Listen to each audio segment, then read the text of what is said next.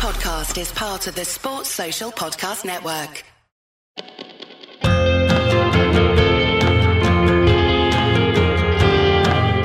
Hello, everyone. I'm Ben Johnson, and this is the Perpetual Chess Podcast. On Perpetual Chess, I have weekly conversations with the chess world's best players, promoters, and educators about their lives, careers, current projects, and best practices. Perpetual Chess is brought to you through the generosity of its Patreon and PayPal supporters. For more information, go to perpetualchesspod.com.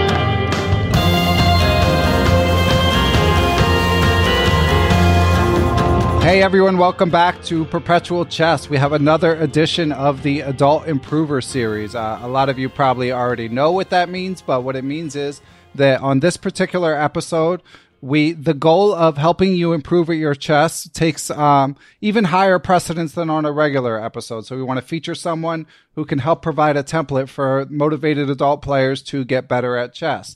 And we have a great guest to help us with that. Uh, our guest today is a U.S. Uh, U.S. chess master. He recently won the Oregon State of Oregon Championship.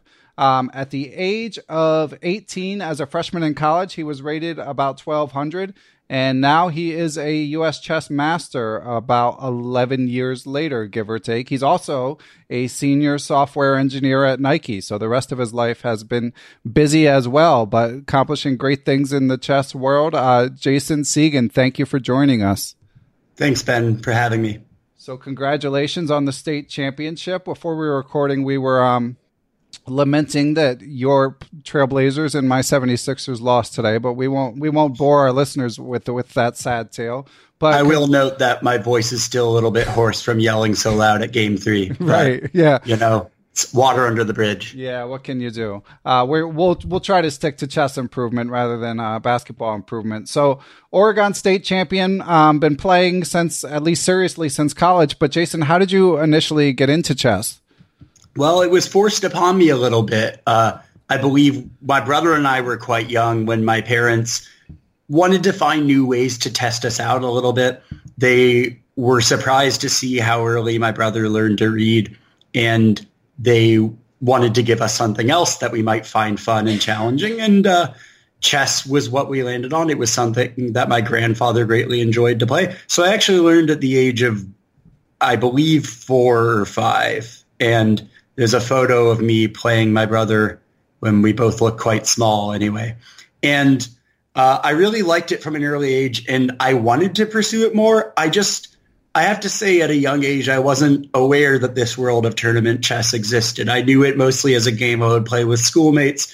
And when my parents told me I was going to chess camp for summer or any such event, I always felt a little thrill. And I got more into it at each stage of school. Um, in high school, I joined my school's team and we won a state championship.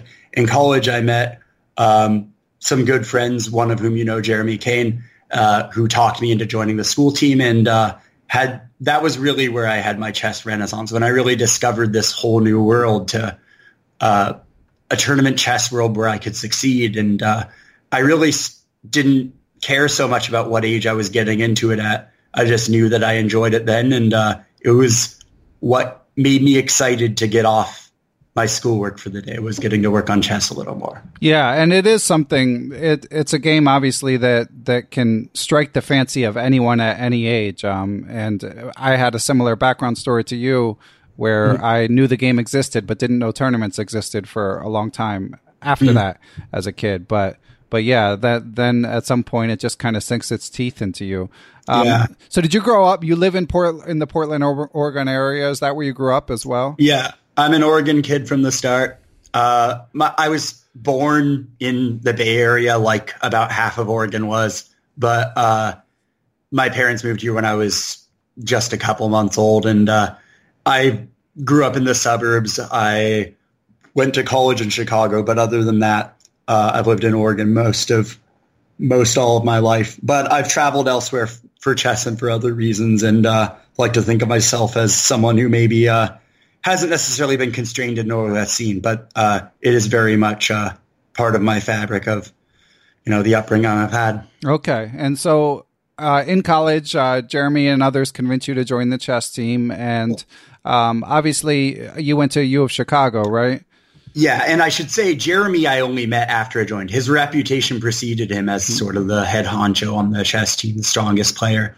Um, Yeah, he's over, was- over he was 2,400 very USCF when I, He was know. very encouraging once I joined. And, Okay. uh, yeah, I still talk with him about chess. Yeah, quite and- often. And he was he uh, he really sort of uh, uh, more so than other players on the team. I think he really uh, got a thrill out of chess as well, and sort of we we we both sort of sense that each other had that enthusiasm for the game. I don't think a lot of the other guys from that team still play.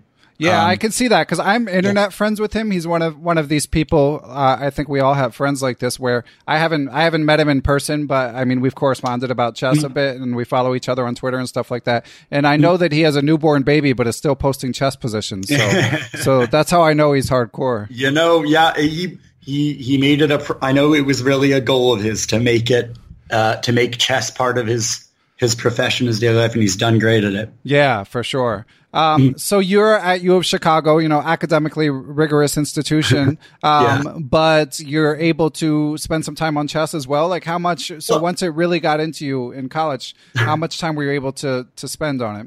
enough time has passed since college for me to admit that I most it's more the case that I did the chess instead of the schoolwork. Yeah, for And- me, yeah, for yeah. me it was too much, too much, too many video games, too much FIFA. Yeah, well, I mean, for me, chess was my video game. You know, Blitz. How different is Blitz on the internet from a video game? Really, Yeah, not much. And and uh, to me, it was almost an escape from the stresses, not just of schoolwork, but just of expectation. You know, it was a time when the economy was bleak, when everyone wondered what they were going to be doing after graduation, and maybe uh, I demurred a lot of those questions and just was like, you know, let me read books, let me play chess, because I uh, also had a great love for literature, which is a little beside the point, but it, it kind of was a bridge hobby to chess. So And, this is uh, uh, circa financial crisis of 2008. yeah, the Okay. Great Recession. And so really uh I don't want to paint this false picture of myself as some, you know, person who's succeeded at everything I've touched because really uh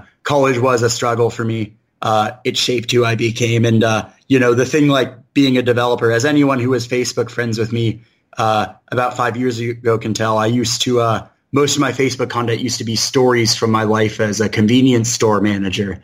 And uh, that was where I was working when I was really just living a passion for chess and playing a lot of tournaments and uh, was working on becoming a programmer on the side. So, Okay, yeah. So in college, it was really like a thrill to sort of uh, escape from stresses.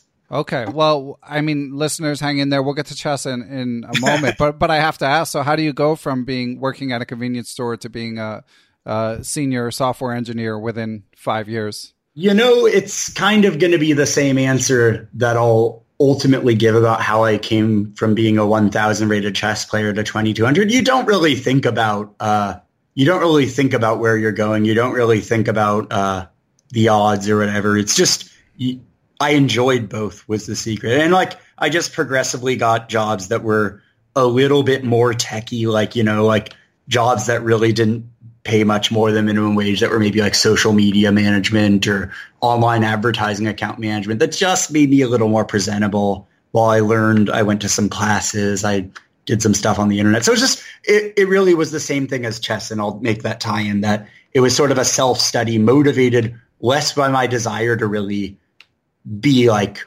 less by some like ungodly work ethic and more just that I really liked studying chess and I really liked studying code Cool. Yeah, I hope you're not offended. I told uh, the the supporters, the Patreon supporters of the the podcast, and you know, I looked up your rating graph, and I'll share a Yeah. link to that in the show description. And I described you as uh, more tortoise than hare. Um, no, it's it's it's often gradual these Yeah. jumps, and Yeah. I, yeah, slow and steady over 10 straight years basically i mean of course there's a few plateaus like with any chess player but and I should say like it's. I think that's how a lot of people are, and that's also a factor of a lot of things. I mean, younger players tend to improve in much more rapid ways. Um, and, you know, I don't have the science background necessary to say that, but there's a lot of reasons for that. And some of it's probably biology. And, uh, but to me, it's just the way you put, improve is, I mean, Alexander Lenderman, I'll, I'll name drop, a very strong GM. I remember reading somewhere that he once played something like 400 tournament games in a year and gained one point for the year or something. So it's like, it's not as if the people who succeed at chess are ungodly talented.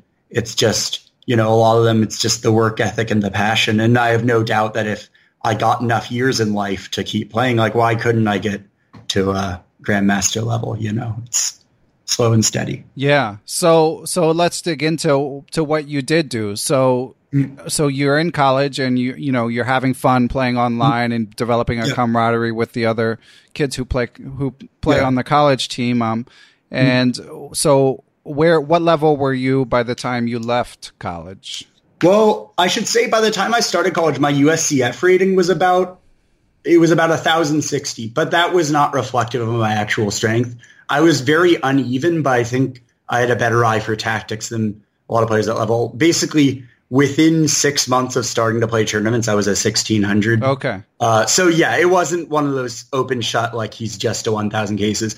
I was like, it took me several tournaments to even get above like 1200 though. So okay. it, it did. Yeah.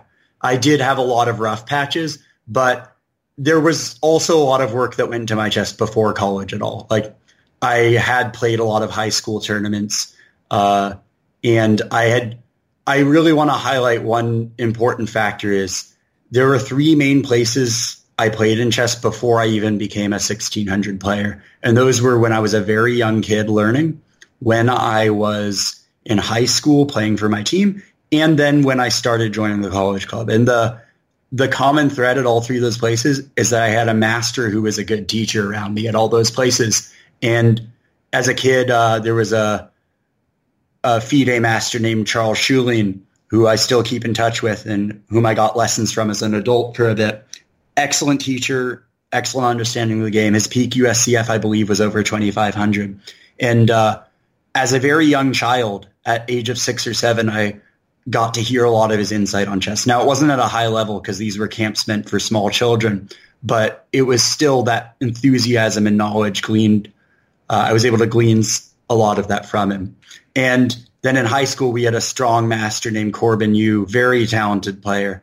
Doesn't play as much nowadays, but I learned a lot just being around him and hearing his insights. And then Jeremy in college. So it's really, I got to sort of become chummy with strong players everywhere I was. And I think that's really something to treasure if you're still learning chess is if you have good friends who, uh, who are strong in chess and you're able to bond with them over a shared enthusiasm of the game. I think there's really a lot that can be handed down as oral tradition of the, our game. Wow, that's yeah, that's good advice, and it's good that, mm-hmm. that you appreciate it. Yeah, because it's easy yeah. to take that sort of thing for granted as well. Right, and and I'm not saying like be manipulative and find a way to con strong players into giving you free advice. I'm saying just you know, I think a lot of people are appreciative of other people who want to learn the game, and just going to tournaments is a great way to surround yourself with the type of people who like chess. A lot of places like I'm in Portland and we regularly hold events where strong masters will give analysis of weaker players' games and it's totally free.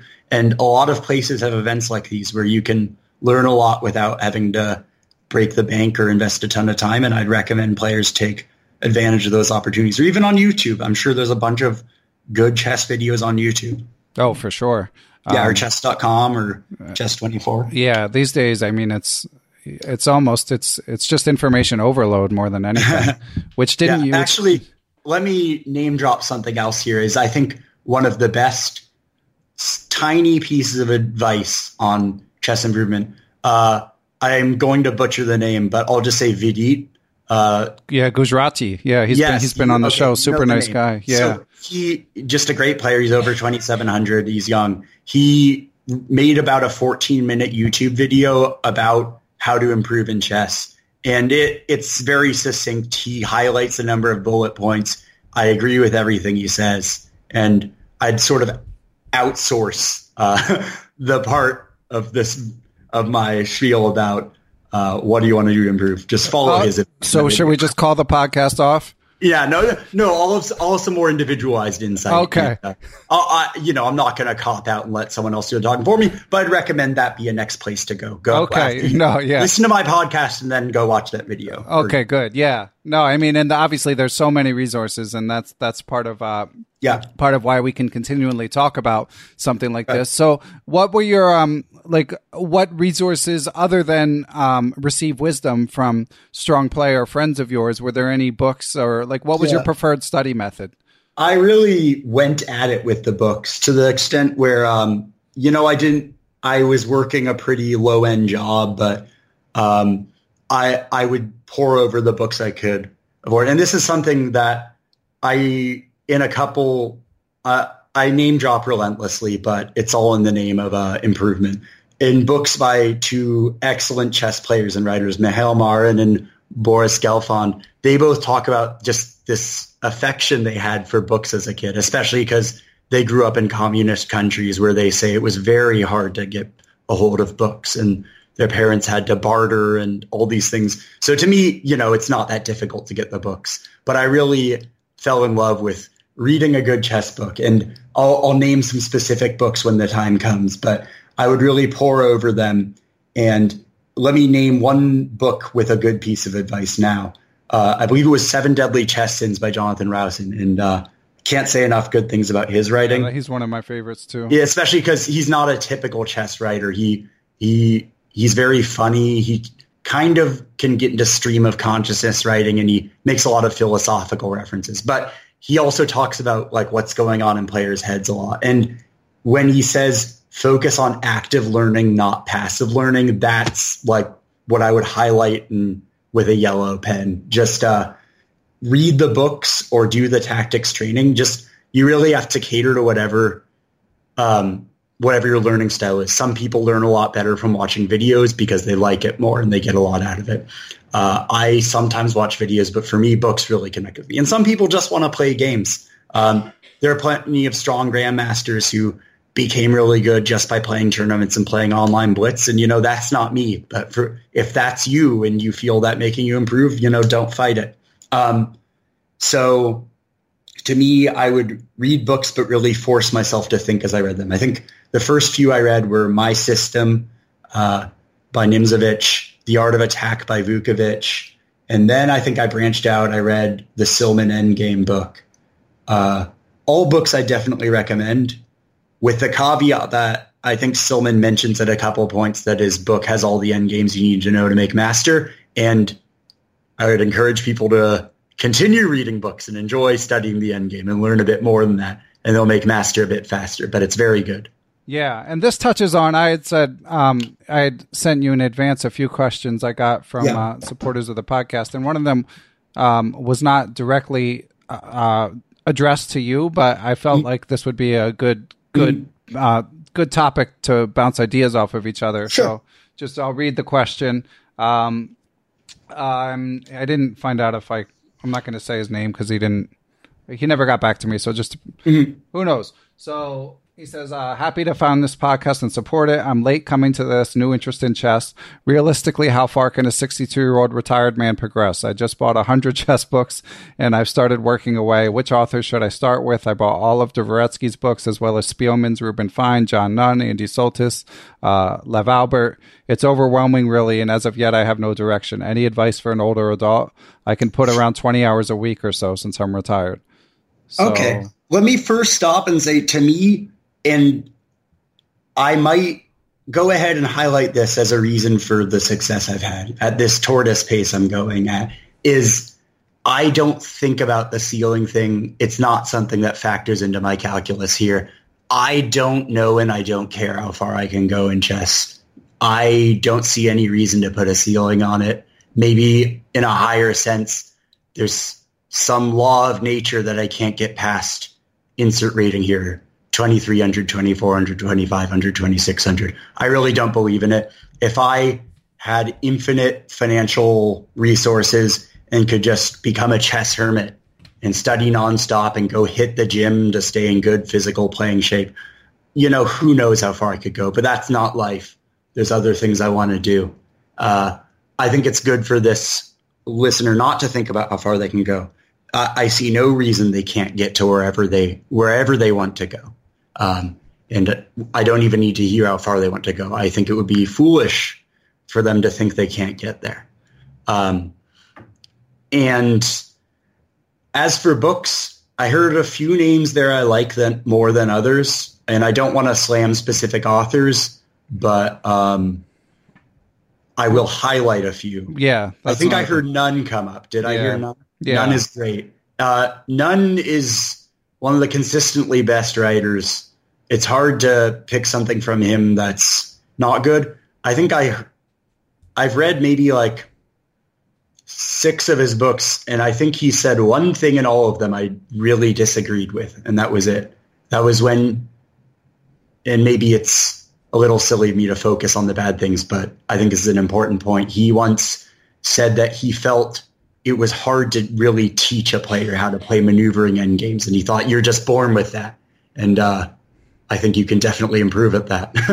Okay. Uh, maybe I'm taking that out of context, but everything else John Nunn said is great, and he's an excellent analyst. He's a genius. He graduated, got his doctorate in math at some crazy young age, like 19. Um, and yeah, his book, Understanding Chess Move by Move, is really good for players who are not yet Class A. Yeah, that's the one I was e- thinking of. The And, the and even for players who are Class A, often I read books that are aimed at a lower level player than me, and they actually teach me more than I would expect. Uh, and that's a very good book. It it really it really walks you through what's happening move by move. I just today was giving my student a lesson. I only have one student now, but he's he's really a pleasure to work with. And I used one of John Nunn's books. It the publisher gave it a confusing title, John Nunn's Chess Course. It's specifically a book about Lasker's games, and that's not reflected in the title. But he uses Lasker's games as a course in all in many different types of chess play, like piece activity, pawn structure imbalances, and I think it's very clear cut games from that era before players were because there's sort of these waves of chess history. And in the 60s, when the Soviet players came to take over, they really mastered this analytical approach and uh, furthered the game greatly. But uh, and there's a lot to learn from.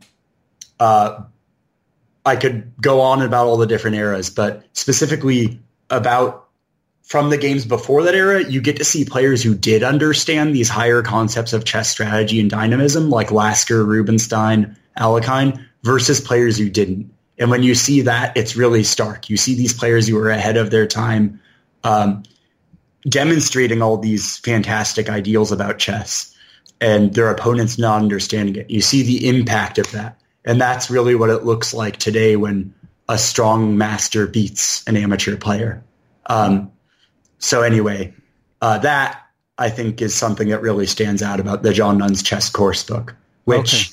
I think that's probably more a class A book. But anyway, John Nunn had a headlight there. Dvoretsky is an incredible chess writer. He's just some of the best out there. Um, he's really a lot of his stuff is for more advanced players. I think he's someone you want to go right to his books when you're getting strong. Um, I don't know where to draw the cutoff. Certainly, when you're 1900 or so, you can get a lot out of him. Before then, you can get a lot out of him too. It's just going to be hard.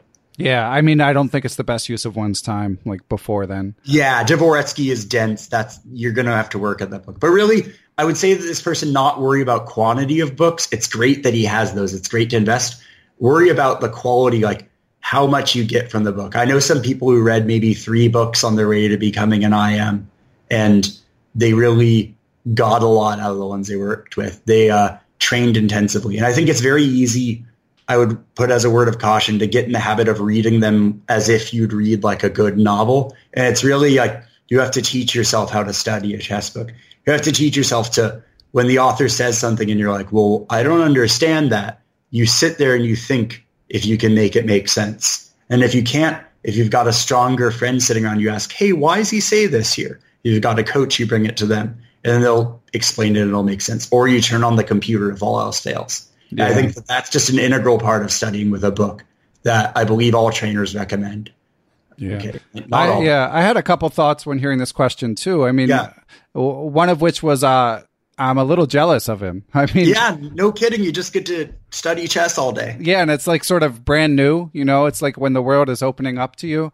Um, Everyone has that fondness for when they first discovered a real passion. It's Yeah. just discovering chess. You know? Yeah, so it's an amazing thing. And then one when I started to sort of go a little deeper, like mentally think, trying to develop a framework of how I would advise to to study. I mean, part of the question becomes how much do you want to understand the history and the culture Yeah. or versus how much do you just want to just sort of like study hack the game like optimize your game as much as possible Yeah. and uh, depending on one's own sort of uh, personal preferences i think that you could go a number of ways because Yeah. one thing i would say if you just want to get better at chess i do think that some of the more systematic series is might be helpful like uh, Yusupov's books. yeah, Yusupov's books. If you're at that, might already be a little advanced. Uh, if you're the, serious, the level one, the level one, maybe that that gentleman. I don't know his level. If you're 1400, certainly you're ready for level one. okay. So that's Yeah, the level one is meant to be fairly. I mean, it'll be challenging for a 1400, but okay. uh, yeah, the level one is meant to be. They're meant to be like a pathway up to being ready to study Dvoretsky, and they've won all sorts of awards. That's actually, you know, that's what I should really be plugging here. If I'm going to plug any books for a player who, okay, and this is aside from enjoyment, because study chess how you want to enjoy it. But if your goal is to get better, uh, that's the Yusupov's build up your chess, boost your chess. Uh, what's the third one? There's a third verb he uses. Um, evol chess evolution or something. Anyway, they're from Quality Chess. They're incredibly good. Um, and they're all training based. So this is what I said about embrace active, not passive learning. Um, the instructional parts of the book are short and succinct, and then they pass you right on to exercises that they're going to want you to get real uh, down and dirty with. Uh, spend maybe two hours on a section of 12 exercises. And you're cheating yourself if you ever look at a position like that for a minute and say, I think I like this move and look at the answer. That's your brain cheating itself out of learning. You Yeah. sit there, you think, you think for as long as you'd think if you had that move in a tournament game. I'd say draw an upper cutoff at 10, 15 minutes because you only want to spend that much time on a move if it's really exceptional in a chess game. Um, but up to that point, you work as hard as you can at getting the answer. You solve all of them before you look at the answer, so you don't accidentally look at the answer to the wrong problem. And you you'll you'll make such big strides because the answers are a course unto themselves. They elucidate what happens in the games. They explain it, and you get to compare that against what you actually did and how you evaluated it. That's where the real learning happens. It's there's such a difference between the learning process where you look at a chess game and you follow it and you're like, ah, these moves are good. And you, d- you say that after seeing the moves. But when you force yourself to guess the moves, when you force yourself to work to solve the problems yourself, and then you see what the strong players say, that's, that's where the learning happens. Yeah, for sure. And you can make that happen when reading any book. You can, co- I actually often will cover, cover up the score sheet at a certain point when the position looks very complex and I'll, I'll put five, ten minutes on the clock and try to make a move myself. And that's an easy way to improve. That's always going to work. That's always going to help. Yeah. Um, yeah, and there's a couple other series he could check out as well. The Step series, of course, we've talked about a lot here. It's it's a little bit. I personally I use it as a teacher, but it's a little bit dry for self. Which one is this? It's um it's called the Steps series. It's from I don't uh, know of that one. It's Who's from it the by? Netherlands. Um, it's from uh, Rob Weingarten and oh my god, I can't believe I'm not going to get his name right. This is this is a book I don't know, so I would. Okay, it's a series of six books. I didn't. I have to. When I started this podcast a couple years ago, I didn't know it much to my um, embarrassment. But it's um, a great teaching resource, and and the the they've used it to train a lot of high level Dutch players. And basically, the idea is to sort of take you from zero to twenty two hundred.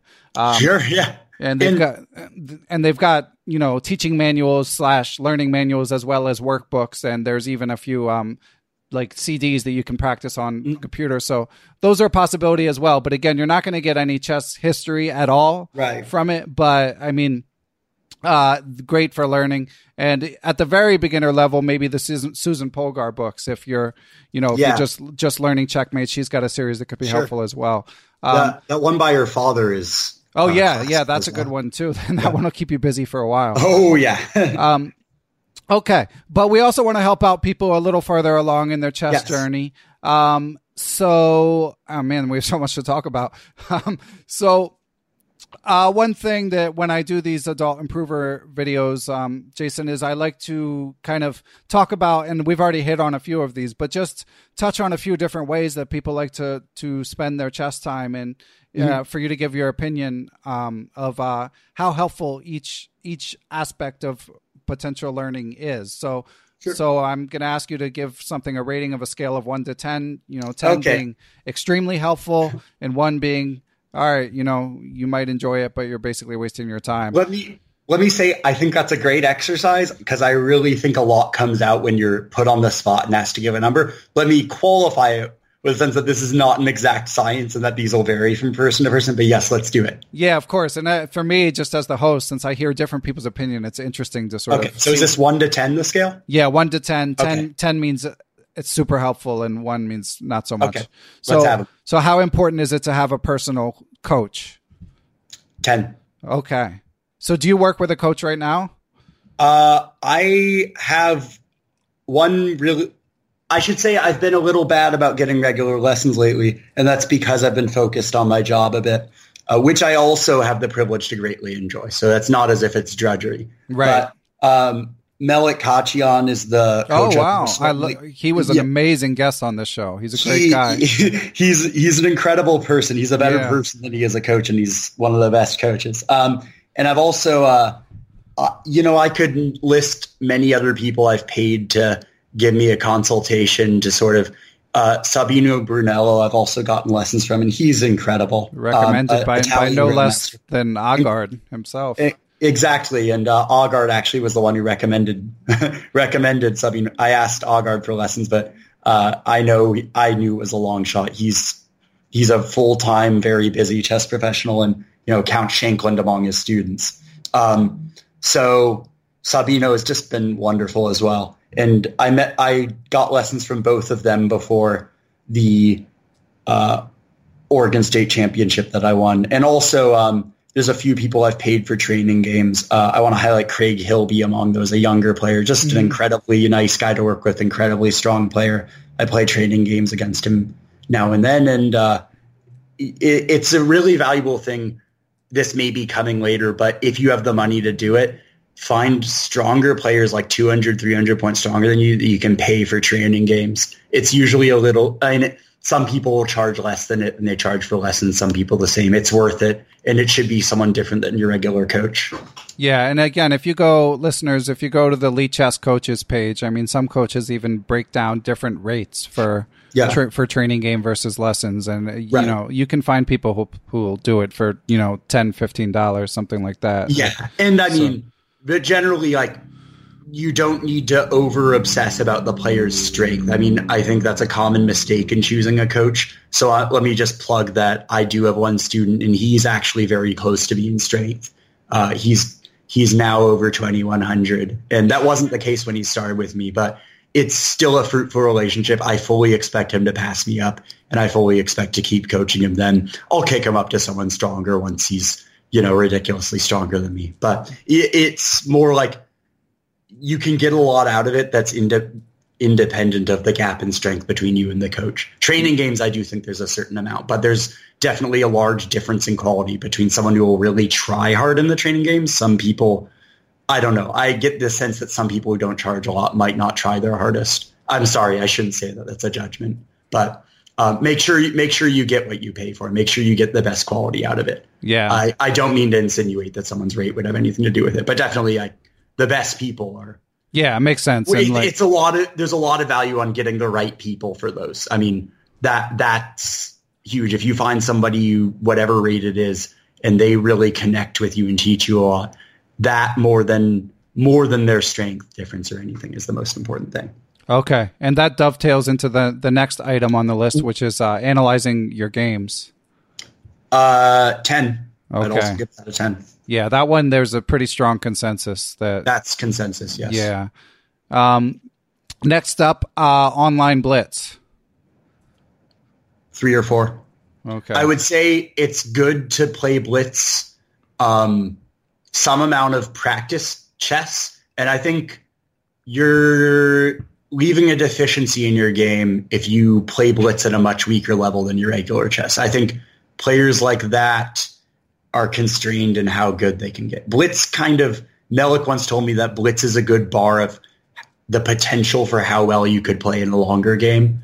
And uh, I really think it's going to be hard for you to make fast decisions if you're making mistakes. Those, or I could say like I've had a student who I identified that he was pretty good in blitz, but actually where he was suffering in the shorter time controls was that he would make strategic blunders way more often in shorter games. Hmm. And so that was a really good aha moment for us. And that was why his blitz suffered. So often if blitz suffers, that's a sign of something wrong with your game. But it's easy to waste a huge amount of time on online blitz.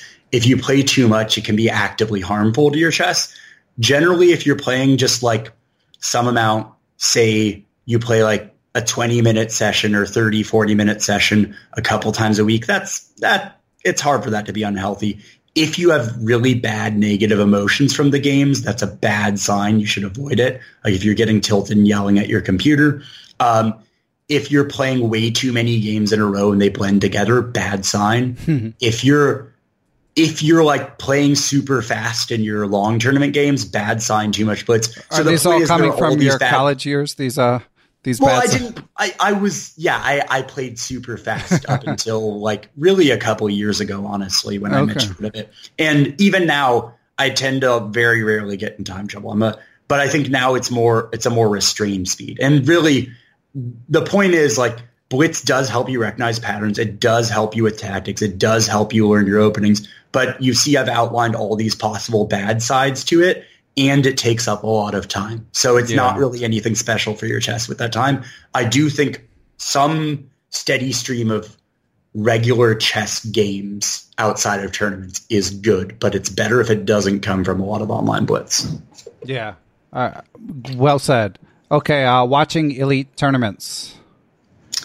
I would give a seven. Let me note that I give it a seven because it can be a nine or a 10 if you do it the best way. And it can be really not so good if you don't do it well. So I think, and this is something that Gelfand said, and I believe Vidit repeated it. Uh, in case I forget to do it later, let me plug. Sorry, this is a little off topic, but since I mentioned Gelfand, one of the best chess books I've ever read is his book on positional chess. I haven't read his book on dynamism yet, but the book on positional chess, everyone from say like 1700 to 2800 can learn a huge amount about chess from it. And anyway, something that both he and Vidit say is uh, um, about watching super tournaments. If you watch them without your computer turned on, that can be an exceptional learning experience. If you're doing what I said earlier and making you follow along and guess what's going on. Um, at odds with that, though, is the fact that sometimes the commentators are saying really great things. Yeah. Uh, I haven't listened to all the commentators a lot. Uh, I know opinions may vary, but it's pretty hard to beat when they had Svidler and Grischuk both doing commentary. yeah. James, I learned so much from just watching those. And that's a case where I had no problem going ahead and, you know, I abandoned all pretense of trying to shut the computer off and guess the moves. I just loved hearing what uh, Sasha and Peter had to say. Yeah, entertaining and and, and yeah, informative. Yeah, and, and, they're very funny too. Yeah. So I think there's a limit to that. I mean, I'd avoid stress avoiding any kind of dogma in how you study, and so I'll say usually I think it's incredible if you uh, are following along and trying to reason with the games yourself. It's hard for a lot of people to do that because of weird times of day the games are on, but you know, make yourself think as you're following the games. If you're just kind of idly looking at the games let me go ahead and upgrade this to an eight, though. Okay, I think that's a good thing. Yeah. You're neat. Okay. Um, yeah. Next up, uh, doing tactics. Nine. Yeah. Nine because I think there's a limit on how useful it is. I think if you're doing more than about four hours a week, and this is something that every coach I've asked about it, I've had a couple coaches I haven't asked this. But all the ones I asked directly said there's not much use in doing it more than like four or five hours a week. That if you're doing it beyond then, it's a little bit overkill. Others may disagree with that. I think that's a pretty solid advice. Hmm. Just that there's only so much of it that's really, you know, at a certain point you feel yourself getting exhausted. It's good. I think if you can f- put in some regular interval of it, it's like you wouldn't lift weights for, uh, you know, 10 hours a week. That would be ridiculous. Maybe some people do, but I find it ridiculous. And I feel like tactics are really like you're doing heavy exercise. And I think it's best to limit that a bit. But it's incredibly useful. You can't improve without it. Yeah. And uh, um, I have another question from supporter of the podcast um, related to this, so I'm just going to throw it in here. So, yeah. question from Jason Willem. Thanks for the support, Jason.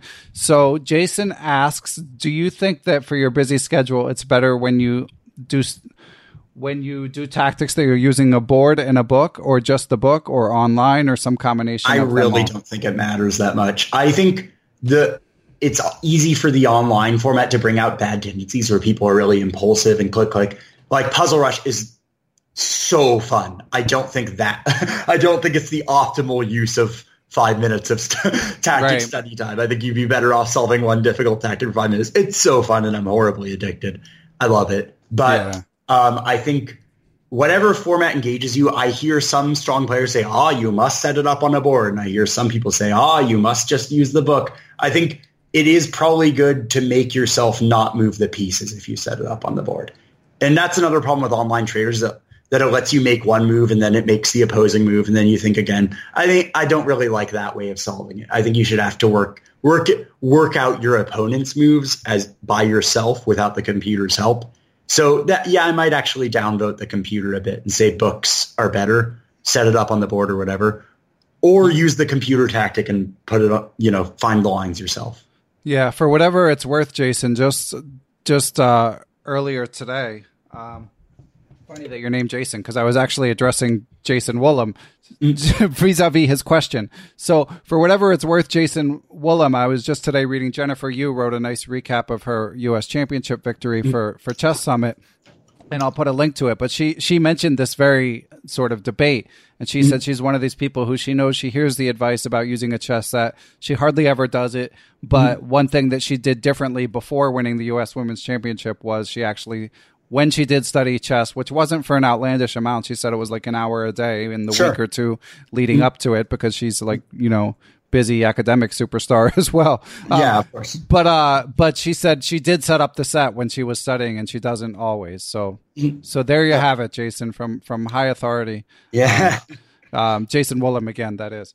But yeah, I agree that I'm with you that generally I think it it can't hurt to set up a set, but I'm mm-hmm. I'm not Yeah. Uh, who knows how indispensable it is? Also, I think there's a large variance in the quality of specific tactics. I think you're jet almost invariably going to get higher quality tactics if you find them in a book, or unless there's some high quality, sophisticated online trainer I don't know about. Just the the online tactics can be kind of gimmicky. I mean, I think they're still very good and very helpful, but a lot of times they'll be trying to set a trap that like a rate if they use a rating system a lot of puzzles will be unduly highly rated because there's something silly about the position. Like there's just a hanging piece you can take, or there's a move that looks like it wins but doesn't. You have to see something better. It's like it just feels that there's a lot of when you're having some algorithm pick out a puzzle rather than a human who's curating them.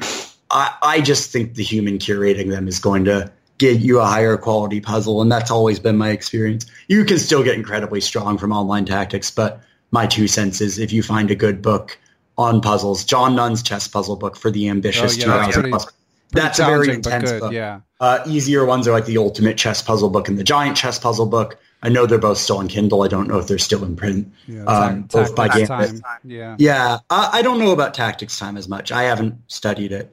Um, but uh, also, oh gosh, I could list qual- quality chess puzzle books forever. But um, books almost invariably have better puzzles than online trainers. Yeah, and also you get that feeling when you finish. I mean, and a, you get to read the commentary on the solution, so a human is telling you what's happening. Yeah, this move wins because you know. Yeah. Okay. and I've always had a great interest in what if there could be a chess computer that actually says that a position is better because this and this or something. That that's really the next level, or maybe that's a few levels away. Uh, as a software developer myself, questions hmm. like that interest me though. Yeah, I bet. All right, next up is studying openings. Studying openings, I'm going to give that a six. Okay, but for some people, I would give it a three, and for some people, I would give it a nine. So uh, that's another thing like online blitz where people really get fooled into doing too much of it. I do a ton of opening study. It's almost an addiction of mine. I, again, because I find it kind of fun. Okay, it's important to have good openings. This is really a quality over quantity of time. You know, um, my s- strongest student. He's really not someone who's poured over the opening books. He plays the opening well, though. It's not outlandishly strong for a player his level, but he gets positions he knows, understands, and likes. He tends not to really mix things up. Um, he gets quality positions without doing anything fancy. I really like to push my opponent to the edge and play maximalist chess, unless I sense they want that kind of game, and then I'll kind of pull it back a bit, play a calmer game. So I think it's, I think chess openings can kind of be a poor substitute for chess understanding if you just book up but don't really know what's going on. Um, maybe I should give it lower than a six. If you're a strong player, it's pretty important, but it's just there's so many more things that are more important. I would so, think if you're spending ten if you're spending ten to fifteen percent of your study times on time on openings, I think that's a pretty healthy amount. Um, I don't see any reason that would be wrong if you're doing it well. But I hear of a lot of people who spend more than half their study time on openings, and that's completely misguided unless they're a 2800. Yeah, I mean, at least you know yeah. 20 2400 or something. I I basically oh, yeah.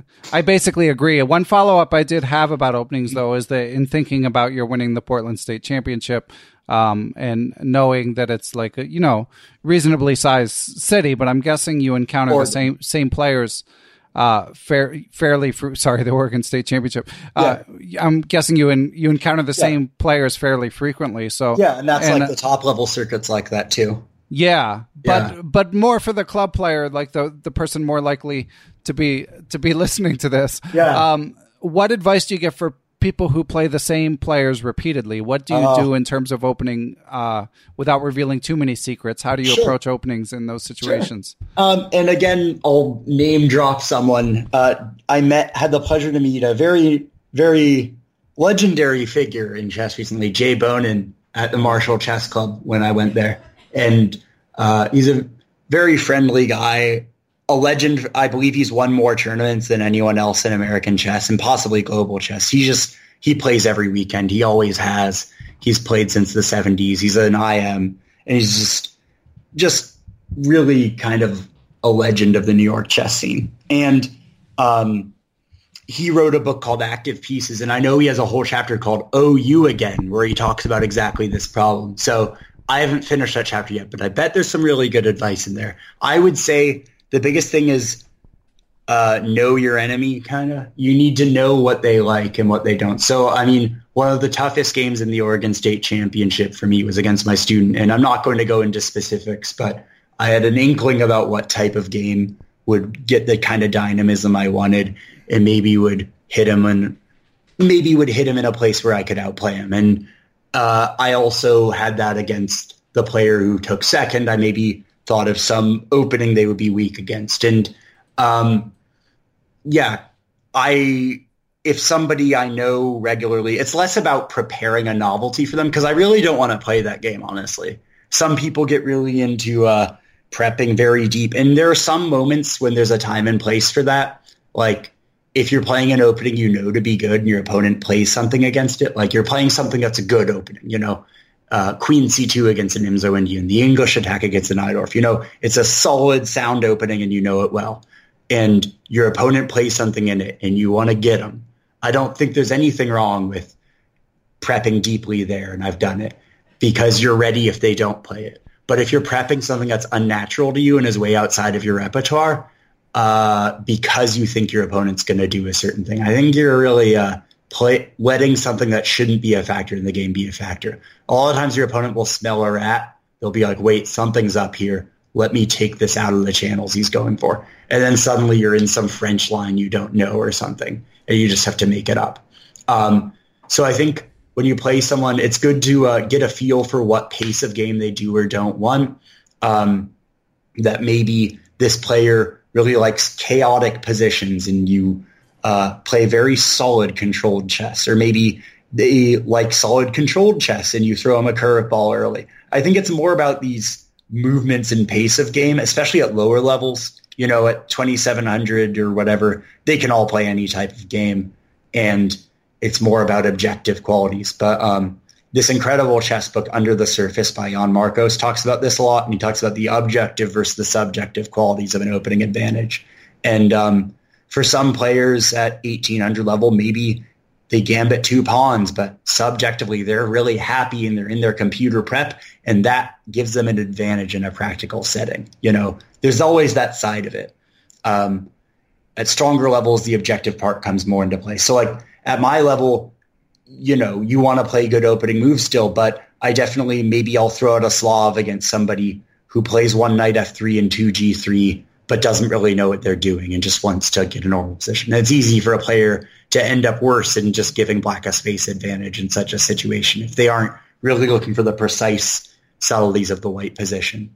Um, and maybe I've seen someone who plays e4 in a very controlled way, but maybe I throw something like the modern defense that's really going to sharpen things up. Um, you know, it's more getting a sense for these things when you play someone a lot rather than just busting them on move 19 in the poison pawn Najdorf. Um, yeah. It's really sensing what's good for you and what's bad for them. But objective qualities of what is simply a good position and what is a worse position become more important as you get better and better. Yeah, great advice, I think. Yeah, and it kind of, kind of for for listeners who heard my interview with Alex Ipatov last week, mm-hmm. um, it kind of uh, it it echoes that a little bit in that yeah. you just want to dig into something a little bit, oh. but again, it's within the constraints of uh, you know not neglecting your chess game overall at the, at the expense of opening. Let me uh, you know, I know there's another question you mentioned to me that I really hope you ask at some point. I'll ask it now. If you, yeah, just tell me um, since you since okay. Because you mentioned Ipatov, I thought of my good friend Jim Tarjan, who I'm I just played Blitz with earlier today. Ah. He he. I was going to mention Jim in response to uh, that question I'm alluding to, but Jim played Ipatov at a tournament in Seattle recently, and Ipatov played this. Uh, create, you know, this is what Ipatov does in the opening, and this is actually how a lot of top players are playing the Queen's Gambit decline with white now. He played this very refined setup where against normal, like solid black moves that uh, say some club player might play, it's just going to be a normal, slightly better Queen's Gambit structure for white. But if black plays the critical grandmaster level moves, there's this insanely sharp plan white can play with an early h4 and g4 and a Queen's Gambit decline. And, you know, Black is castled short and he has the hook. This is a great positional concept to know. A pawn that's flung out mm-hmm. so that it can be attacked. Uh, all the like Dvoretsky and Aagaard, those guys talk about it. Anyway, um, so White's saying that because there's a pawn on h6 and the White King is cat, Black King is castled short and the White King's in the center, White can go nuts and play h4, g4, g5 and try to mate Black. Or even if he doesn't mate him, gain huge positional concessions. So Ipatov had prepared in this vein against Jim and it hit the board and it just took one wrong step by Jim in this crazy position that is actually totally positionally justified for white. You know, black equalizes with precise play, but it's not a ridiculous way to play. And Ipatov ended up getting a seriously advantageous endgame out of this crazy G4 H4 line after that one little slip. So like to me that was sort of a microcosm of how when it's a 2650 playing a 2450, the subtleties that win the opening there. It's just such a high level. Anyway, cool. you can go ahead and ask. no, question. no, that's a good story, and I just want to add a few things, just a, a mm-hmm. little, a little more background. Number one, Alex had Alex Ipatov had mentioned he's got his he's got a book of off-peat openings for White coming out, so I am guessing guessing that game might be in it. And uh, number two, just m- want to make sure listeners know that, that Jim Tarjan is kind of a U.S. legend in himself, and yes. he he made a lot of news a few years back when he beat Kramnik, and was it yes. Isle, Isle, of Man? Was it? Uh, it was the Isle of Man, yes, yeah. and that was the story I was going to mention. And you know, and it's funny because Jim is. It's been my good fortune that in my humble city of Portland, Oregon, um, Jim had the decency to move here upon his retirement, and um, you know, as as I'm one of the stronger players in the area, he he we met at some early stage and uh, you know we be, we became good friends and this is what I talk about about how valuable it is to have good friends who are uh, passionate about chess and happen to be stronger than you. It's a you know I'm not friends with him only because of that, but it's certainly very convenient for me to get to learn from his wisdom and uh, I can't say enough good things about both his chess strength and uh, how nice of a person he is and uh, yeah. Anyway, go ahead and ask the question. There'll be more to say about Jim then. Okay, let me uh, let me find it. Mm-hmm. Going off script here. Sure. Um, oh, oh, here we go. Is this the uh, the one about no chance at all? Yes, yes. Okay, so from Mister Moonmaster nine thousand, listeners will will know will will start to be familiar with this the mysterious Moonmaster. We got to get a sound drop for him. Um, he sends in a lot of questions, and his name always cracks me up. But mm. more importantly, Moonmaster. Um, oh, and I actually I meant to do this in the introduction. So I wanted to read the lead paragraph to so you did a write up when you won the Oregon State Championship. So yeah. this is the lead into this question. So um, and you say in your your opening paragraph um, for the Northwest Chess Magazine, um, you say, I dedicate my 2019 Oregon Chess Championship to anyone who started playing chess. Quotes, too late. Chess is a young man's game, and today's elite players were yesterday's 14 year old GMs. What hope does a player like myself, who had a U.S. chess rating below 1200 at the start of college, have against such bright minds? No chance at all, it turns out. But a player who develops an interest in chess ha- as an adult absolutely stands a chance of winning the championship of a state of three and a half million people. I really so, wish I, re- I had remembered to read that at the beginning. So listeners, just pretend that I did. You know, um, move it forward in your minds. But um, uh, so Moonmaster asks a follow up question to that um, because I quoted that in the little uh, intro I wrote of you, which is what? Why do you believe you have quote no chance at all against these bright minds?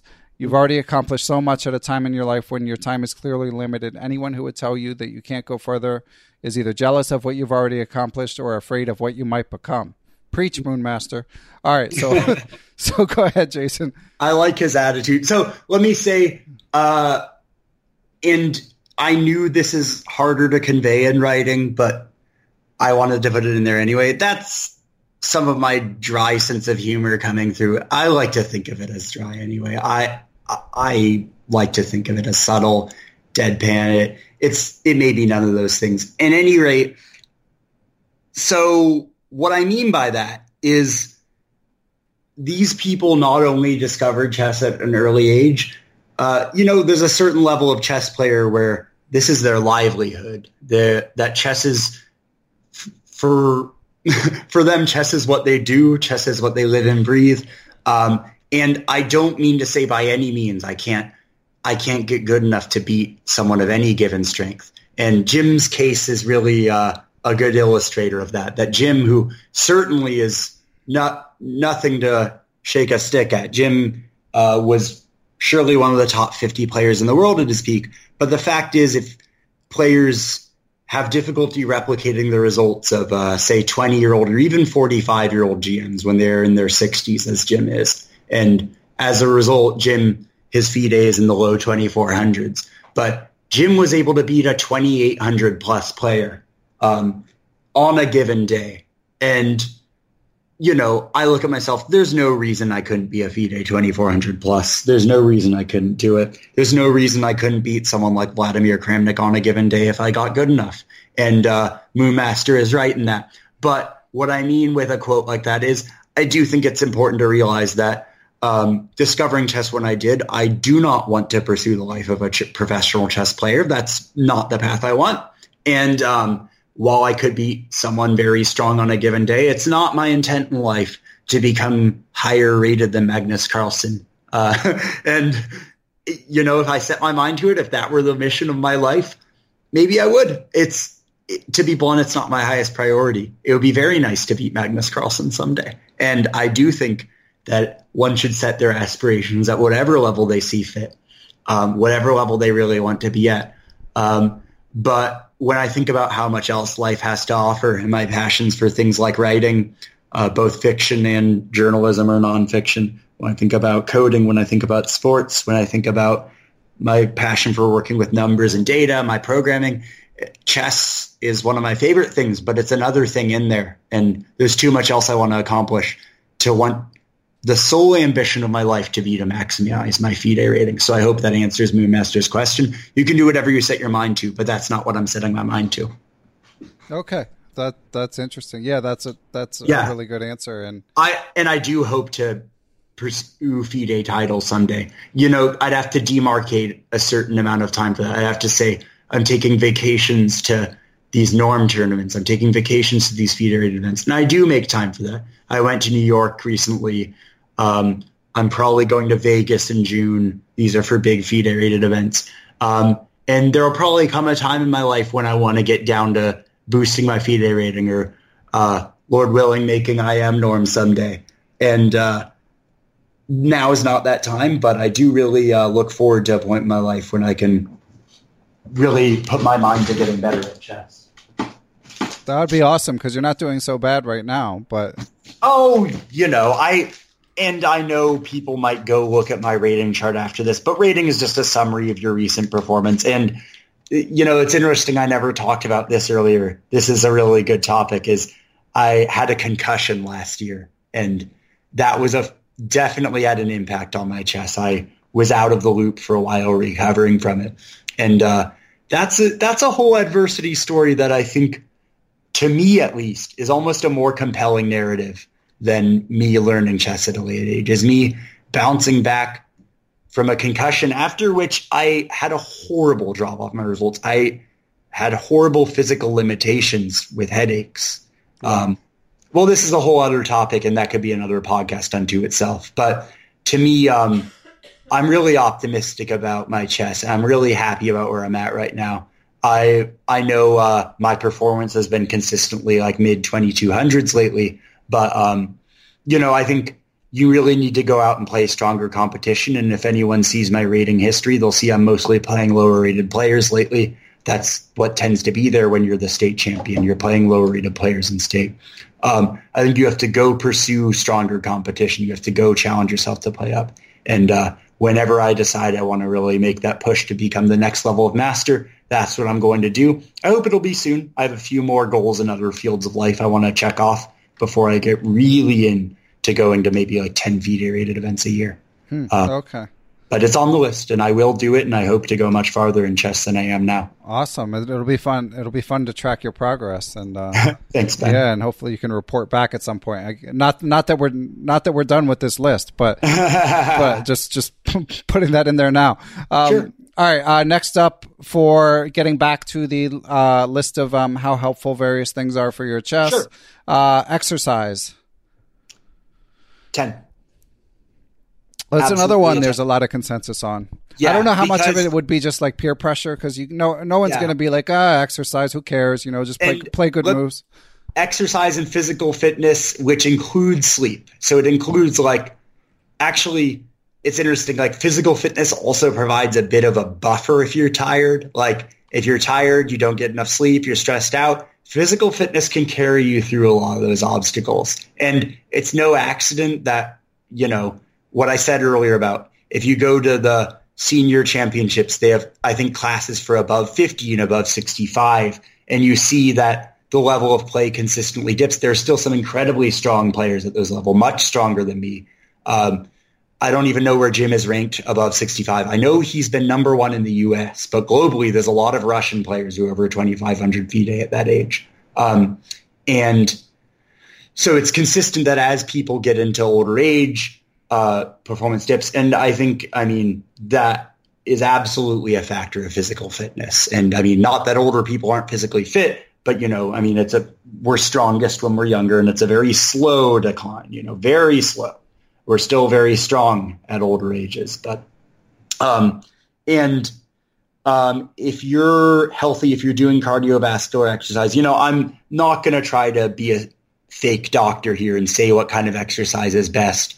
Um, but I think you'll consistently find that the strong players are gym rats. That I know Sam, and I say that in a loving way. That that means people who maybe were look weren't looked at as the most athletic kid in their school, or maybe you know, they were the chess player, but have really become incredibly physically fit people. You're going to see that along among a lot of strong players. And actually, the interest in sports is very pervasive among strong players. I know Vachier-Lagrave and Carlsen are huge NBA fans like us. And I, I was amused to see Carlsen's latest Chess 24 username is Magzy Bogues. Yeah, um, he's funny. NBA players listening to, or NBA fans listening to this will get the reference if they have been following long enough the shortest player in NBA history, Muggsy Bogues. Yeah, and uh, yeah, another. Oh man, I wish I remembered who on Twitter told me it was um, George the Conqueror, maybe. But apparently, Magnus's prior title, Doctor. Well, Dr. Uh, Dr. Drunkenstein, that's based on like a 70s NBA player, Darrell Griffith, ah, who's nicknamed Dr. Dunkenstein. You know, I didn't even know that, but that's absolutely sounds like a 70s nick- nickname. Yeah, and it, it, was a great pleasure. Actually, uh, the guy who finished second to me in the Oregon Championship, Carl Hessler, who's won it four or five times, I believe.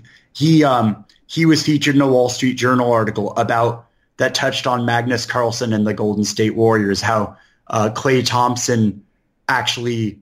Um, so I grew up around two NBA players who are now stars. Uh, Kevin Love and Klay Thompson were both in my Oregon hometown. Um, Klay moved away at some age, but yeah, Kevin was in my high school. And anyway, um, I know Klay learned chess from Carl Hessler. And uh, oh, okay, they yeah. interviewed Karl for this Wall Street Journal article. I remember about, that article. Yeah, Ma- uh, yeah, about Magnus Carlsen uh, hanging out with the Golden State Warriors, and you know he Carlsen is a huge NBA fan. He was all for it. They thought it was just awesome to have Magnus hanging out with them. And, you know, I root against the Warriors with all my heart, but they are incredible people. I really like the Warriors as people. And it was cool to see how into chess they got. Yeah. Yeah, for sure. And doesn't doesn't hurt chess's image chess, either. Chess transcends all kinds of boundaries. It's not a nerdy game. I mean, it's a very it's a meta, you know, it's the metaphor for everything intellectual. Whenever a something is getting very strategic, when it's getting very rigorous, when it's getting smart. Chess is always in, invoked. And I think that's really symbolic of uh, both some actual traits of chess and just the status the game holds in our society, which I think is always, that's an undeniable part of its charm, that it's, that people think we're all geniuses because we're good when any of us who've been at chess tournaments know that's not the case. Um, some people just have a genius for chess. Yeah. Um, yeah and um, it really transcends all walks of life, and that's one thing I've always been fascinated by. Okay, so just two more on the list. Uh, Sure. study, studying end games. You, you touched on this earlier. You're uh, you're naming all the good ones. This is a ten, and specifically end game studies because um, endgame studies exercise all parts of your chess mind. They exercise your. It's like there's three things. I'm going to forget all of them, but one of them is imagination. One is calculation, and ooh, what is it? Knowledge is the other one. But those are like I forget. Maybe this is an Aagaard thing. Maybe it's someone else. But those are like the three pillars of chess strength. And endgame studies work on all those. They bring out your creativity. They bring out.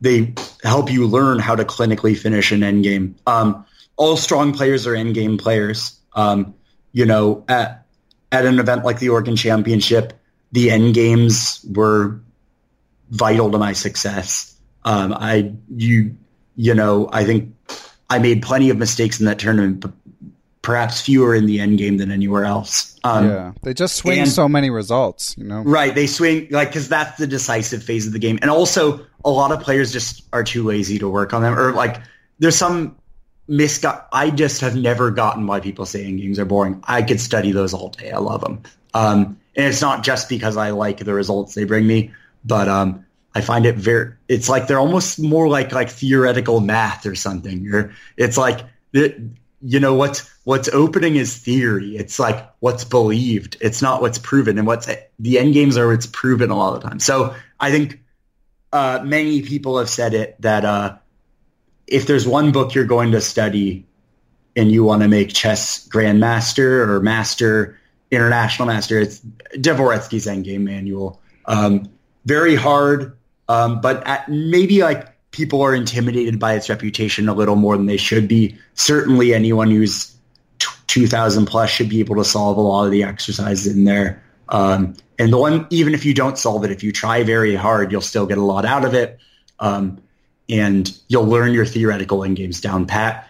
I would vouch for studying through some less cumbersome endgame book all the way through so that you don't have to wait until however long it takes you to read 200 pages to get to your rook endings, you know, that you start with the Silman and then when you're 1800 or 2000, you read Jesus de la Villa's 100 endgames you must know, which is incredible. I've read it three times and I'll hope to read it three times more at least. Um, I think you study endgames, you learn them well, you revisit them because it, even very strong grandmasters forget their strong endgames. It's hard. Um, Dvoretsky's tragicomedy in the endgame, he talks about swimming in theory, and that's the name of the first chapter, where like all the rook endgames kind of look f- the same at a certain point, especially when you're under the bright lights. When you reach an endgame after 40 moves of a chess game, it's four hours deep into the game.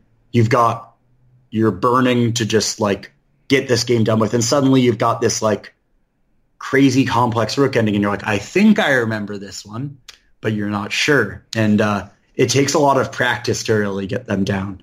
And rook endings, they occur in something like 12% of all chess games. You know, how often does your favorite opening come up? Maybe yeah. 3%, 5% at most. Uh, rook endings are 12% and rook endings are much they can be much more empirically studied you know you could study an opening for four hours and then you never put it to use because somebody just doesn't play it the way you expect or you studied it superficially if you study rook and games for four hours and you're playing chess you're you're gonna put that knowledge to use it's just going to happen Ex- yeah, excellent advice. And that De La Villa book is available on Chessable, which is a good way to drill it. Um, yeah, so yeah, that's well said. Um, I think we're done with the list. I mean, I have on this list, I have GM games and online videos, but you've already talked about online yeah, videos. and I would give online videos a bit lower of a score than the others, maybe like a six or seven, because the just because the quality varies. If yeah. you find the very best ones, and uh, let me plug Melik Khachiyan's on chess.com. I, I'm aware you may have affiliations with other sites. Um, no, I know really in Chess24 there are some very good ones. Those are the only two sites I've really used. Um, and I've bought some ChessBase videos. There may be very good sites I haven't used, like I know Chessable I've heard about. Um, and I know um, Svidler's videos on Chess24, certainly Jan Gustafsson's. Um, the Yusupov and Dvoretsky ones on Chess24 are just incredible um, and really a joy to go through. Um, so if if they're a high quality, and it doesn't have to be by a big name. Sometimes there's some FM or like weaker player who puts together this incredible video series. It's just wonderful. Um, but if you really find some quality, it's good. But it's with the caveat that the active learning is always where it yeah. happens. If you just sit there and watch the video and make the moves, you're not you're not going to get as much out of it as yeah, you. No, multitasking. Yeah, no. Mo- oh, sir, uh, not no question. If you're spacing out, what like you're wasting your time. Yeah. Um, okay. And so just two more topics, Jason, if, if yeah. you have the time. Absolutely. Um, awesome. So you mentioned in the email, and I just wanted to make sure that we'd hit the topic of uh, you had some general chess coaching advice or stories. Sure. Um, well, I want to say that I want to touch on my experience with some students because uh, to me, I think let me say I'm not promoting my coaching abilities because honestly, it's something I do for fun rather than for a living. And because I get a lot out of it, I get fulfillment from seeing my students really learn the game well. And, um, you know, I actually learn a lot about chess from it too. Um, my strongest student and only student, I, there may be a few other people who ask me for a lesson like every few months and I'm like, sure. Um, but his name is Gavin Zhang. He's 16 years old and he just made a 2100 USCF. Um, I really think I've hit a system that works with this particular player. I mean, and with others, but um, different players need different things. But there's some things that everyone needs to get. And what I've been very, what I've really tried to do as a coach, and again, I would plug find a coach who's good for you and stick with them. Um, it's having someone who's watching over your chess and sort of is always has a good eye for what you're doing, for how your chess goes, and has been watching you since you were weaker, I mean, there are things they're going to point out that you're going to take a long time to vote, notice on your own. Um, and really, I've been what I've been sensitive to, and Gavin is really a coach's dream. I mean, he studies very hard at chess. If you give him a book, he's just he's really going to enjoy it, and um, he's going to do the studying. You know, I mean, it's every coach's dream to be able to give homework to a student to whatever extent, and they're going to do it. But the homework I ask is pretty reasonable. It takes like an hour or two a day at most. Um, That's a lot. But any, well, I mean, it, he's happy to do it, you know? Right. Um, and I probably wouldn't work with a student who's like, nah, I'm never going to study except when I come here. I, I just don't think that's maybe they should find another coach who's more used to that. To me, it's like I really want to help them on that journey and not be their sole source of advice. Um, and what really has helped is Gavin is uh, very strong in certain. He has some incredible strengths. Um, he's very. I mean, he just has this incredible, uncanny ability to defend, where um, it's almost like at blitz speed he can produce these incredible tactical defensive tries in even inferior positions. And it's just really something to see them come out. Uh, and that happened even when he was still a Class A player. It was just I didn't teach him that. He already had that. I, but I think a couple of things that I practice as a coach, and yeah, he was 1900 when we started working together a year and a half ago. So he's he's had a good year and a half. Um, and I think the two things you want to work on most are your weakest point and your strongest point. Because hmm. your strongest point is where you're most likely to score your big scalps from. Like if you beat someone 200 points higher than you, often it's because you got them in your type of game. You got them in a position type that you really excel in. You, you know, whether it's your positional sense, your your calculation, your intuitive ability to attack, um, your endgame technique, or your preparation in the London system, whatever it is, it's that's usually how you do it. But your weaker point is often how you blow games you shouldn't yeah. lose. Yeah, so it's like you really want to make sure that those are both finely tuned, and um, and also like you want to get a sense for what they lacked in their chess education. And um, for me, I really think studying the great games of the past is a huge thing. And you can see in the games of Magnus Carlsen and Gary Kasparov and Bobby Fischer, you know, the three names that come up the most often when they talk about the greatest to do it. You can see their passion for the great chess of the past. I mean, Kasparov wrote many books on the topic. You can see Magnus's diligence in studying the games of the past. And of course, Fischer his work ethic on study is well known. Um, and you can see Carlsen trot out some idea that Lasker used in 1920 all the time. And that was something I showed Gavin in the le- in our most recent lesson was I walked him through some old games and showed sort of how some more modern games by Carlsen or uh, Caruana can trace their lineage back to these older games. And I showed like some things you'll learn from these older games. Like we went through some Rubinstein games and I was saying like if somebody says Rubinstein is a greater rook endgame player then insert 2750 plus here, nobody is going to tell you you're crazy. That's a totally reasonable thing to contend. I mean, these players from the past have so much to teach us. They were good at so many things. Uh, the, I think it can be really glaring. Some of the things they lacked, maybe opening knowledge or maybe went for some positional decision that's now frowned upon widely. Um, and but the things they're strong on, they're just imposing their will. And um, I really have tried to in, evoke this excitement for the great games of the past in my in my younger students, especially because they may most of the top level games they've seen maybe were Carlsen playing, Caruana playing, and um, you know I want to show them how much there is to this chess world that they haven't even gotten into, just how deep the rabbit hole goes. You know. Yeah, for sure. And yeah. so I really, I really think uh, the things I do as a coach are pretty simple. And the biggest one is really be that person standing over the student's shoulder and seeing what they're missing in their chess and what they have, what they've been neglecting, and really just sort of with an unbiased eye because I'm able to look at their games and really just kind of re- have this revulsed expression when they make a bad move that shows a lack of understanding. It's like I'm able to stand there and say, you know, Gavin is stronger than me in some areas, but I can say like, oh, you're really lacking this, you're really lacking that, just because I'm looking over his shoulder, even though I'm not that much stronger than him, because I've been in that capacity for as long as I have. It means that I can still give value as a coach, and I think that's something to really look at when you're finding a coach is uh, someone who's able to sense sense your tendencies well, and even if it's someone who's not that much stronger than you, ideally it would be someone who's you know very good and an experienced coach, but what you really want is that sort of them to be able to see that uh, side of you and also to talk you through your harder moments to really make sure you're uh, not getting too down on yourself, mm-hmm. on yourself. I think a lot of these things are the most important things in a coach. And I think there's this misguided impression, oh, we want a grandmaster coach for our kid. And I just, I think that's a really misguided attitude that's really prevalent. Uh, there's a lot of very strong grandmaster coaches, but it's just, you want to make sure you're looking for the right qualities in a coach. Good advice. Mm-hmm. Okay, Jason. Last topic. Um, sure.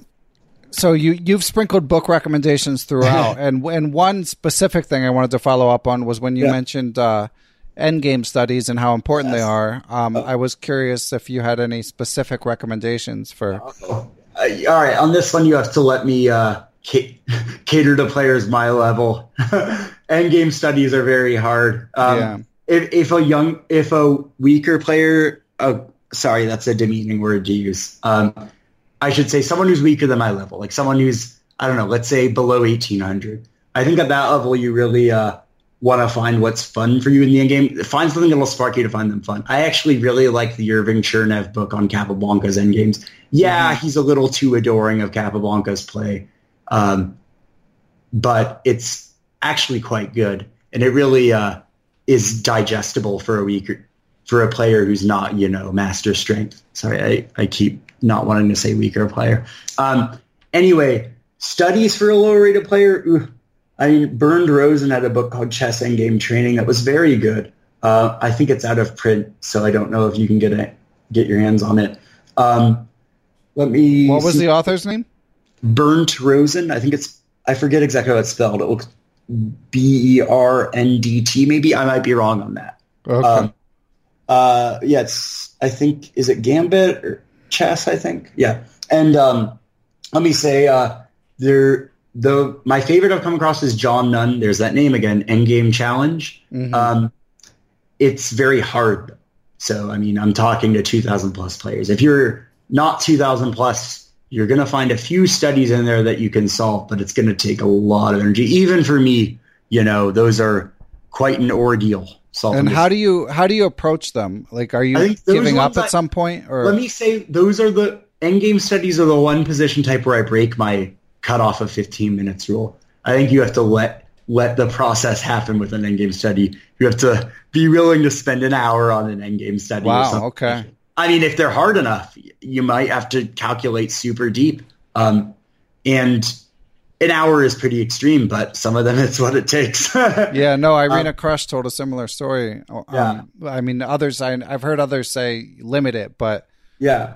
But, I mean, like, if you're doing endgame studies like that that take an hour, that's like one a day. Yeah. Um, I think you know Melik told me this, and I should have name dropped this earlier. That uh, there's two kinds of tactics training. There's the boom boom tactics, the ones that you want to be able to calculate fairly quickly, um, couple minutes or something, or maybe less. Uh, and then there's the really hard calculation problems, and endgame studies fall in that category. And like the really hard calculation puzzles, you do like one or two per session. You know, the ones that really strain you to your utmost. Yeah. It's like it's like doing like aerobic versus anaerobic exercise. Um, and yeah, I've made this weightlifting analogy with tactics a few times. It's like your brain doing that. Um, anyway, I also think uh, Dvoretsky is a book that's like endgame studies for practice for the tournament player. I may be butchering that name, but it's very good. Um, also, I think a lot of endgame studies are just kind of. I think I'm sure you can find a lot on the internet. Yeah, um, you can. Yeah, you probably can. Um, just look up like endgame study prize winners. I think you want to avoid the really gimmicky studies. I really hate ones that want you to like find a forced mate where in two where there's like obviously you're like up a queen or something. I, I really don't have a lot of like I kind of enjoyed grinding through that in the Polgar puzzles, honestly. Like to me, like that can be kind of fun, but like sometimes it's just super gimmicky and it's just like that's not a practical chess problem. You take the mate in four if you see it. You don't care if there's a mate in two. Yeah. You take like you it's better to win a queen than calculate a force mate in seven, you know? Um and uh, so as long as you're finding ones that aren't like super ridiculous and non-practical, um, they can be non-practical up to an extent as long as they're making you exercise calculation in a way that's not convoluted with like nine knights on the board or something.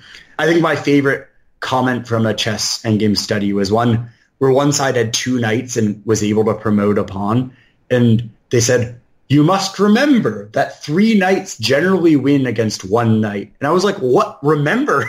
When was I supposed to learn that? Right. I was imagining someone saying, ah, three knights versus one knight. Every Russian school boy right. knows that one. yeah. And I was like, you know, I think I'm going to skip it. And I imagine this little voice in my head saying, ah, but you'll have only yourself to blame if you one day fail to win three knights versus one knight in practice. It's like, dang it, I got to learn it now. Um, I I did eventually. Hmm. Um, yeah. Cool. So anyway, like endgame studies, find quality ones and don't do too many. And again, Endgame Manual by Dvoretsky. Those are all endgame studies. The puzzles there. So that's really the best one above all. Okay, and for for lower rated players, do you think endgame studies are are equally important, or I think is... if you know, I'm pretty far removed from that level of play, and I normally I have a good sense for what's going on there, but most of my students I work with are at least 1800. I, okay. I can't remember the last time I took someone under that, but I think at that level, um, you know, Dvoretsky only took like 2200 plus or something. Um, just I think it's best to specialize a little bit, but um, I I imagine yeah that Rosen book I mentioned is pretty good. Those aren't. I think it's best to avoid those soup because a lot of the endgame studies I have in mind they make use of like your knowledge of the stuff that's in endgame manual. They make use of the fact that you know all these theoretical endgames because they can end in those. Or actually, you know, there's that series of books about like one knight saves the day. One yeah, the new ones, yeah, yeah. El- you know, Elk those Ruby. are what I would yeah. recommend to players. Those are doable. Those are yeah. going to be hard for someone under eighteen hundred, but they can do some of those. Okay, yeah. that's my answer. Okay, um, mm. cool. All right. Any other books that, that you want to mention before I let you go, Jason? I feel like you, you probably already named like 20 books. So. I've named so many that I don't want to give information overload. I think there's a few that I'd really highlight as some of the greatest books I've read. Uh, Chess Structures yep. uh, by Flores Rios. Yeah. Uh, uh, one of the best books on positional chess I've ever read because it's all about, or strategic chess, maybe I should say, because knowing all those fundamental pawn structures is just something that someone who wants to be a master or expert just has to do. Every master is a master of pawn structures. Um, and uh, again, those other two I mentioned, Under the Surface by Jan Markos and Positional Play by Gelfand. Positional yeah. Decisional ma- yeah. Making by Gelfand. Those are just incredibly good. Um, the Attacking Manual books by Jakob Aagaard. I mentioned Vukovic's Art of Attack. I think those Attacking Manual books by Aagaard are a modern improvement on that. Maybe they're catering to a slightly higher level, but only slightly than those. I would say for players my level, uh, Aagaard and Dvoretsky's books are some of the best out there. You can just never go wrong if you pick up a book by one of those guys. And what specifically Dvoretsky and Aagaard give is they give you that active learning. They give you that training, all those puzzles. Um, I would also say I actually talked a surprisingly small amount about openings for how I'm kind of in a like that's one of the things I'm better at. But okay, um, interesting. I think um, I think you know that. Let me leave that aside. That could be the topic of another podcast unto itself about how to opening prepare. But okay. um, I was going to name some books who authors write incredible opening books, like Boris Avrukh. Uh, of course, is just I mean everything he's not a 2700 plus grandmaster, but I tell you, everything he publishes becomes fashion at those levels. Every yeah, Elon he recommends becomes contested, becomes the hot theory, and uh, I think that says a lot. And Parimarjan Negi, you know, it's unfortunate. Maybe he, I don't know if he's ever going to finish those books on E4 for quality chess. Maybe I know he's a software developer too. I think I know he was studying computer science at least. Uh, I hope he one day finishes those because those were some of the best books on E4 I've ever read. Well, no, they were the best. Wow. And, um, wow. You know, uh, but the thing is, uh, repertoire on the sharpest E4 lines can only stay uh, theoretically viable for so much time. But um, he was like the Avrukh for E4, the guy who just everything he published became uh, reality. You know, that became the hot line. That became, I think he busted some other people's lines uh, in the French Winawer. Um, and uh, me and my good friend Matt have often I'll leave his last name out so people can't prep for him. But he um I played him in the Oregon Championship. He was the defending champ. He um he he and I have had many theoretical duels based on Parimarjan Negi's uh, Winawer in blitz games and in tournament games, and uh, it's funny just like Matt himself has advanced the theory past where it was in the Negi books because he has prep files on like all the lines in there. But did you have a few Tarrasches in the games you're in? Yeah, that, that's part of why I, I didn't want to I didn't want to go into that against him. It's just even if I get a theoretical advantage oh gosh, it's I've learned not to play it against him in tournaments. Um, yeah, that's funny. So yeah, that sort of gets into what so we were talking about earlier. Um, no, but the I switched to the Tarrasch just because you know it's like knight c3 is often viewed as the sharp, enterprising move, but the Winawer is really a different type of game than. Uh, it, I don't know if it's re- like the Winawer is very strategically unbalanced. Um, you know, white actually has to defend against a black initiative in a number of lines. I I actually think knight d2 might be more the attacking player's move of choice in some circles. Hmm. Um, you know, Vachier-Lagrave always played it. Wei Yi, uh, those guys have both played some knight c3, but more knight d2. Uh, Svidler, I think Catronius, I might be wrong about that one though. So like there's a lot of aggressive e4 players who have turned to the Tarrasch, and it certainly brought me good success in there. I do say in that book, and I really believe this, I don't think three knight f6 is a very good move against the Tarrasch. I think, you know, I mean, it's of course playable, and of course Black can hold his own in it, but like, I can't find equality anywhere. And it's like the typical French move, and whenever anyone plays it, I get happy inside and uh, feel like I'm going to trade off those dark square bishops and play against a weak e6 pawn uh, and a bad c8 bishop, and uh, it, feels like White's play is quite straightforward. Um, and uh, you know, you when whenever there's a tough nut to crack, like you know, C5 in the Tarrasch or uh, the Grunfeld or Nimzo if you're a D4 player, the Petrov or uh, Najdorf if you're E4. It's like you don't play with theoretically objectively best. You play what you like because black's fine everywhere. Um, that's as far as I want to go on my opening tangent. Okay, um, no, it's interesting though. Yeah, we don't... uh, yeah, I, I feel like I could go on for a pretty long time talking about chess, honestly. But yeah. maybe we should save that for another podcast. Yeah, I think we should. But I, I mean, your enthusiasm is palpable, which is the the main thing. I mean, in addition to a lot of actionable yeah. advice, I mean, it's it's inspiring just to hear you talk about it. So so and, thank you, know, you Jason. In my you're welcome and you know i'd again answer i love moon master's question all right and i would again answer him with you know, this is more my happy places here, writing about chess, working with my star student, these podcast with you, and uh, these moments where I'm just sitting there with friends like Jim or Matt and uh, just having fun talking and playing chess. These are really what I live for. Um, you know, I love those moments in tournaments too. But at the end of the day, uh, I can relive like my draw against Walter Browne where I was winning, you know, these tournament highlights now and then. But it's really these moments where my enthusiasm gets to live out. Cool. Uh, that shine through. Excellent. And if listeners want to keep up with your eventual IM quest, Jason, um, besides, uh, you know, you listen, know, listening to some episodes three years down the line from chess. here. Com, my name is Hindsight is 2700, which I've meant to start a blog by that name for so long now. And, uh, I read a book on procrastination this year that I bought five years ago. And, right. yeah. Uh, well, you've got you've got till Tuesday to reserve the URL.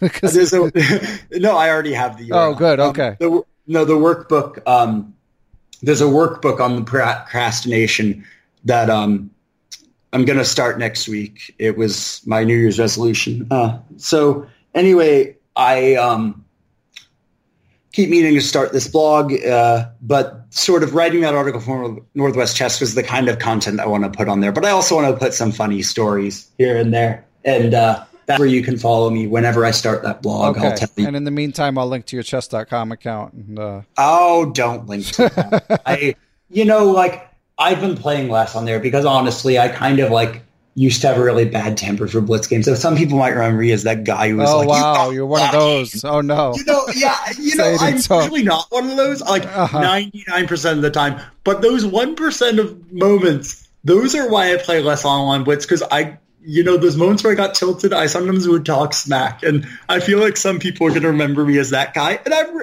you know, I'm cutthroat competitive in some ways of life. But I'm, I want those people who see my chess, who recognize my chess.com game to know that I love them. Okay. You know, that chess is really a great family. Yeah. And, uh, you know, go ahead and link to it. Actually, I'll I'll, I'll probably start blogging from there. Okay, um, cool. Yeah.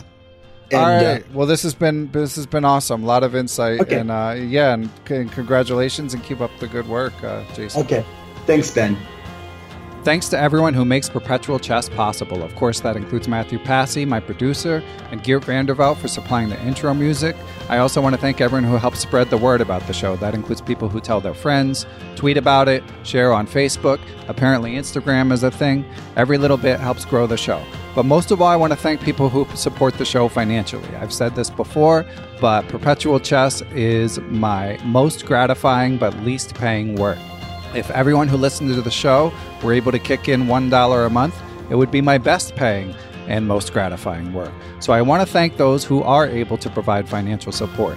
That includes extra special thanks to Chessable.com, Quality Chess Books, the Capital City Chess Club, Dan O'Hanlon, Greg Shahade, John Jernigan, and Todd Bryant. And I also want to thank all of my Patreon and PayPal perpetual partners. Here comes the list. You guys ready? Here we go. Ace Vallega, Adam Ralph of ChessEngland.com, Adam Vrancouge, Adrian Gutierrez, Alex Pejas, Benjamin Handelman, BetterChessTraining.com, Bill Moran, Brett Howard Lynn, Brian Mullis. IM Carlos Perdomo of ChessAtlanta.com, Chad Hilton, Chad Oliver, Chris Balcom, Chris Flanagan, Chris Wainscott, Christopher Baumgartner, Christopher Chabris, Christopher Wood. Good job, Christophers. I am Christof Sielecki, aka Chess Explained, Coach Jay's Chess Academy, Daniel Gell, Daniel Ginsburg, Daniel Lucas, Daniel Naylor, Daniel Schaefer. Good job, Daniels. Dave Saylor, David Kramaley of Chessable.com, Dwayne Edmonds, Ethan Smith. I am Elect Donnie Ariel Esquire. Fox Valley Chess Club of Aurora, Illinois, Frank Tortoris, MD, Gary Andrews, Gary Lewis, Geert Van der Velde, Gerard Barta, Giovanni Russo, Harish Srinivasan, GM Jacob Aagaard of Quality Chess Publishing, James Bonastia, Jason Willem, Jeff Anderson, Jeffrey Martello, John Fernandez, John Fontaine, John Hartman, Jen Shahade, Jens Green, Jerry Wells, John Thompson, GM Josh Friedel, Kari Christensen, WGM Katerina Nemcova, Kelly Palmer, IM Kostya Kavutskiy, Krishna Gopala Krishnan, Laura Belyavsky, Lucio Casada Silva, Matthew Passy, Martin Habich, Matthew Tedesco of SeattleChessMeetup.org, the mysterious Moon Master 9000, Mr. Michael Shahade, Nate Salon, Nathan Webster, GM Pascal Charbonneau, Passy Passanen, Paul Bain, Paul Clarkson, Paul Sweeney, Paulo Santana, Peter Lux, Peter Merrifield, Randy Temple, Ricky Grijalva, Rob Lazorchek of DiplomatChess.com, Robert Steiner, Ryan Berg, Scott Doherty, Scott McKinnon, Steiner Lima, the Law Office of Stuart Katz, WGM Tatev Abrahamyan, Thomas Casper, Thomas Stanek, Thomas Tachenko, Tim Brennan of TacticsTime.com. His book is coming to Chessable. Tim Seymour, Timothy Ha, Tony Rotella, Tyron Price, Victor Vrancouche, FM Zhao Cheng of Chess1000.com, and Zhivko Stoyanov. Thank you, everyone, and I will catch you all next week.